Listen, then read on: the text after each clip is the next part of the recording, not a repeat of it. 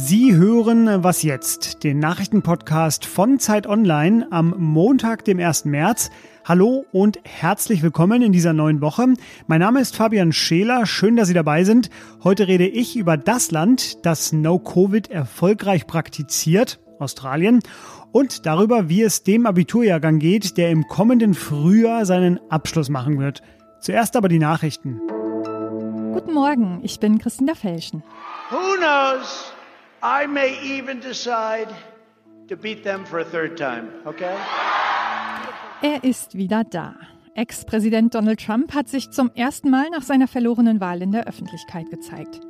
In seiner Rede auf einer Konferenz konservativer Aktivisten in Florida deutete er an, dass er erneut als Präsidentschaftskandidat antreten könne.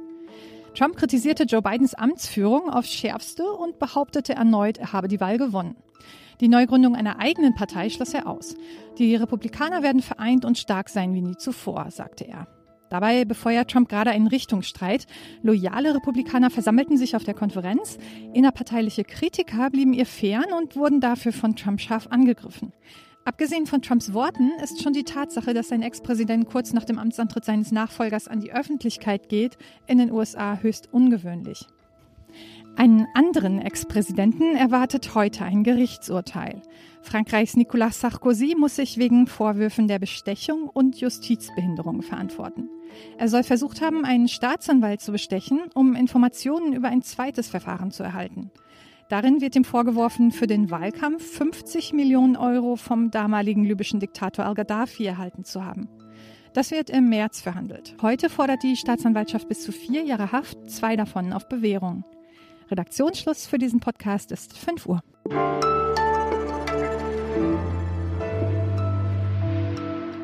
Wie geht es weiter mit der Pandemie in Deutschland, wenn am kommenden Mittwoch äh, das Kanzleramt und die Bundesländer sich wieder treffen, um über den weiteren Kurs Deutschlands zu beraten und zu entscheiden? Dann wird sicher auch wieder der Begriff No Covid die Runde machen.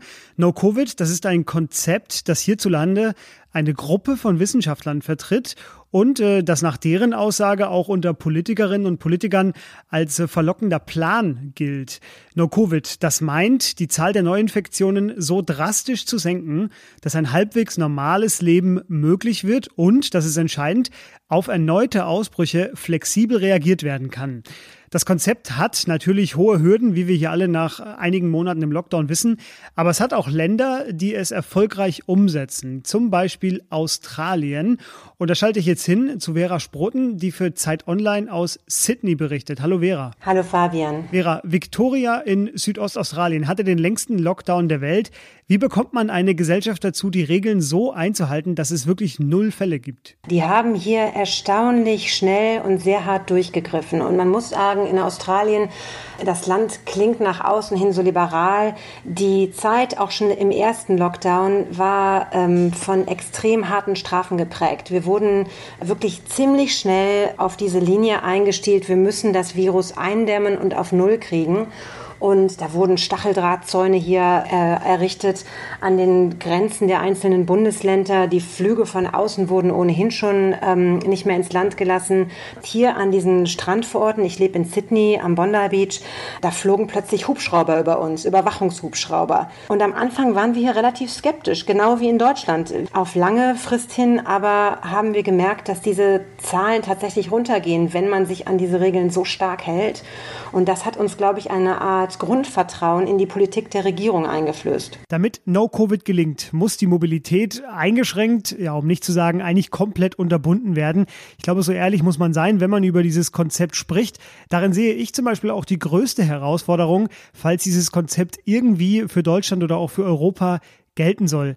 Was können wir davon lernen? Was kann Deutschland, was kann Europa sich abgucken bei den Australiern? Wie haben die es gemacht? Die haben das eben in diesem riesigen Kontinent, der so groß ist wie von Moskau bis äh, runter nach Portugal im Grunde genommen, haben die das gesamte Land in Zonen eingeteilt. Ähm, nun muss man sagen, wir leben, die Bevölkerung lebt überwiegend an den Küstenstreifen und haben dann innerhalb der Städte gesagt, so, der Vorort X hat ähm, eine Inzidenz von 60, der Vorort Y hat eine Inzidenz von 20, der andere Vorort hat gar keine Fälle mehr. Und so haben die dann Zonen gebildet und den Leuten bestimmte Regeln auferlegt, nach denen die reisen dürfen. Und selbst in diesen Waldwegen hatten die Straßensperren aufgebaut.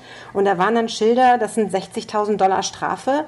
Da waren Überwachungskameras äh, angebracht und ähm, insofern die Abschreckung war da. Das Zonenkonzept an sich funktioniert aber, denn diese Zonen sind ja ständig veränderlich. Sobald die Fälle runtergehen, wird die Zone auch ganz schnell wieder aufgehoben. Jetzt äh, sind in Australien die Grenzen immer noch äh, geschlossen. Es wird schon auch geimpft ähm, und es wird eben ein No-Covid-Konzept angewandt. Wie bleiben denn die Neuinfektionen dauerhaft niedrig? Oder was sind, anders gefragt, was sind die Empfehlungen für Deutschland? Die Frage ist, ob das jetzt zum aktuellen Zeitpunkt noch machbar ist. Aber unabhängig davon, ich glaube, dass man sich von Australien abgucken kann, äh, mit welcher ähm, Stringenz die eigentlich diese Zonen eingehalten haben. Es kann dann irgendwann der Zeitpunkt sein, dass in Deutschland wirklich die, die Mehrheit der Bevölkerung geimpft ist und man dann überlegen muss, was passiert, wenn jetzt in irgendeiner Stadt wieder örtlich begrenzt erneut hohe Fälle auftauchen. Was macht man dann? Und ich glaube, da kann man von Australien lernen. Dieses ganz schnelle Handeln, wirklich innerhalb von Stunden. Hier wird jetzt eine Zone errichtet, rote Zone. Jeder, der in diesem Umkreis sitzt, der darf sich jetzt für fünf Tage nicht mehr vom Ort bewegen. In der Gegend, in der ich jetzt hier lebe, wir haben in dem Bundesland New South Wales seit 42 Tagen keine örtlichen Neuinfektionen mehr. Entbehrungsreich, aber eben auch sehr verlockend. Das ist die No-Covid-Strategie. Vera hat dazu auch ein aufschlussreiches Interview mit einem der Architekten der australischen No-Covid-Politik geführt. Das packe ich Ihnen natürlich noch in die Show Notes.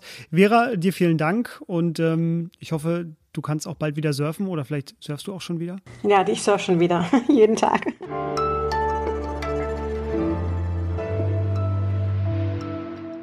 Und sonst so? Darling, don't you go and cut your hair. Do you think it's gonna make Cut Your Hair, der Song des Tages, denn ab heute können Sie endlich wieder waschen, schneiden, legen und zur Feier des Tages deshalb meine Top 10 der besonders wortspielaffinen Friseursalons. Welcome, Abschnitt 22, hereinspaziert, die Herberge, Phoenix, Lockendown, Salon Harley, die Philharmonie, ein Klassiker, Come In und natürlich Alltime Favorite Vorher, nachher.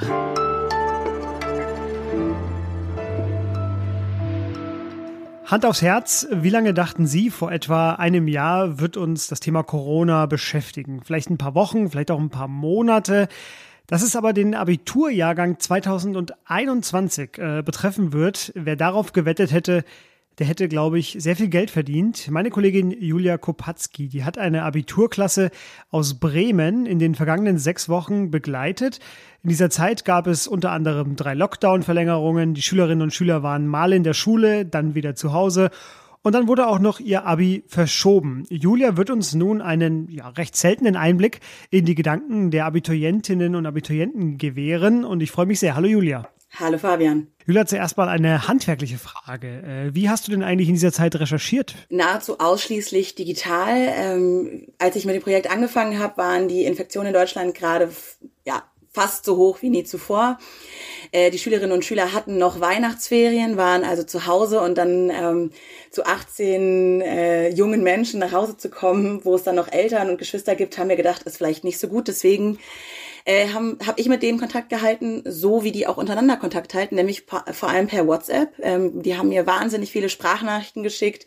Ich habe denen wahnsinnig viele Sprachnachrichten mit Fragen geschickt. Wir haben gezoomt äh, und manchmal telefoniert. Und das war es tatsächlich. Ähm, die haben mir äh, jeden Tag manche, manche einmal die Woche Einblicke in ihr Leben gegeben und mir dann Nachrichten von nach den Klausuren geschickt oder am Abend vorher oder am Wochenende, wenn sie mal wieder nur zu Hause saßen. Äh, ich habe es gerade schon angesprochen, äh, in diese Zeit, in diesen sechs Wochen fielen auch einige Entscheidungen, was die Präsenz in der Schule angeht. Wir haben darüber hier auch häufiger berichtet. Bremen hat dann Mitte Januar die Schulen erstmal wieder aufgemacht. Gab es denn da ein Konzept für, äh, was die Schülerinnen und Schüler auch vor Ort überzeugt hat? Jein. Also es gab ein Konzept, das bedeutete, dass die ähm, 100 Schülerinnen und Schüler aus dem Abiturjahrgang in zwei Halbgruppen unterteilt wurden und dann quasi so 50-50 immer im Unterricht waren. Die einen montags, mittwochs, freitags, die anderen dienstags und donnerstags. Sie mussten Masken tragen, medizinische Masken. Es wurde ähm, alle 20 Minuten gelüftet. Ähm, und das war so im Grunde das Konzept. Die waren damit aber alle nicht besonders glücklich. Die waren alle total froh oder sind äh, total froh auch, dass sie in die Schule konnten, dass sie sich sehen konnten, dass sie keinen äh, Online-Unterricht machen mussten. Aber so richtig wohlgefühlt hat sich eigentlich niemand damit. Ich habe äh, bei dir gelesen in der Geschichte, dass zum Beispiel wer am Fenster saß, hatte halt einfach Pech, wenn gelüftet worden ist, dass äh, es drauf geregnet hat. Das ist natürlich ja so semi-optimal. Genau, das war so ein bisschen das, ähm, das fast schon Kuriose, was man gar nicht so richtig glauben kann. Äh, zum Beispiel in den Klausuren, wo dann auch alle zusammen wieder saßen, ähm, musste dann natürlich gelüftet werden. Die, die am Fenster saßen, haben sich dann gemeldet und gesagt, naja, es regnet leider gerade auf meine Klausur. Oder ähm, eine andere hat immer im, im Matheunterricht einen nassen Rücken bekommen, weil sie direkt am Fenster saß. Jetzt ist das Abi-Jahr ja auch das Jahr großer, großer Veränderungen, großer Brüche, großer Pläne. Wie hast du denn diesen Jahrgang jetzt erlebt? Also die sind ähm, deutlich erwachsener, als ich das gedacht hätte. Ähm, und ich hätte erwartet, dass ähm, die irgendwie noch ein bisschen kindlicher und jugendlicher sind. Stattdessen sind die sehr, sehr weit und auch sehr, sehr genügsam und geduldig mit all dem. Also die wissen ja am Ende auch, dass sie diejenigen sind, die vielleicht die meisten Einschränkungen haben äh, und dafür aber so auch das wenigste Risiko tragen. Und trotzdem ähm, hört man die sich kaum beschweren. Trotzdem ist es so, dass ähm, die einfach auch total frustriert sind. Die sitzen ganz viel in ihren Kinderzimmern, die können nicht raus, die können keine Eltern, äh, keine Freunde sehen. Das ist ja so ein bisschen das, was man immer vergisst, wenn man erwachsen ist.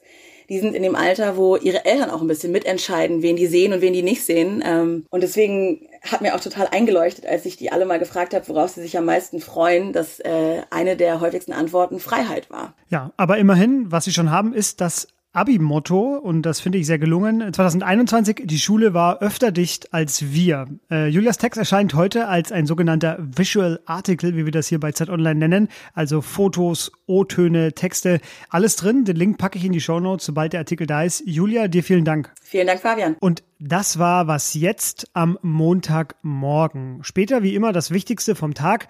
Bei uns im Update, mich und die Kolleginnen und Kollegen erreichen Sie unter wasjetzt.zeit.de für Fragen, Hinweise oder Kritik. Ich bin Fabian Scheler, sage herzlich willkommen im März nochmal an dieser Stelle und wünsche Ihnen jetzt einen schönen Tag. Tschüss.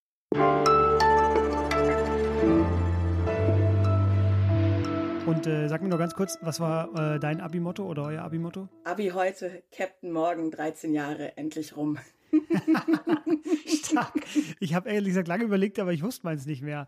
Aber Captain Morgan war Spiel nicht schlecht.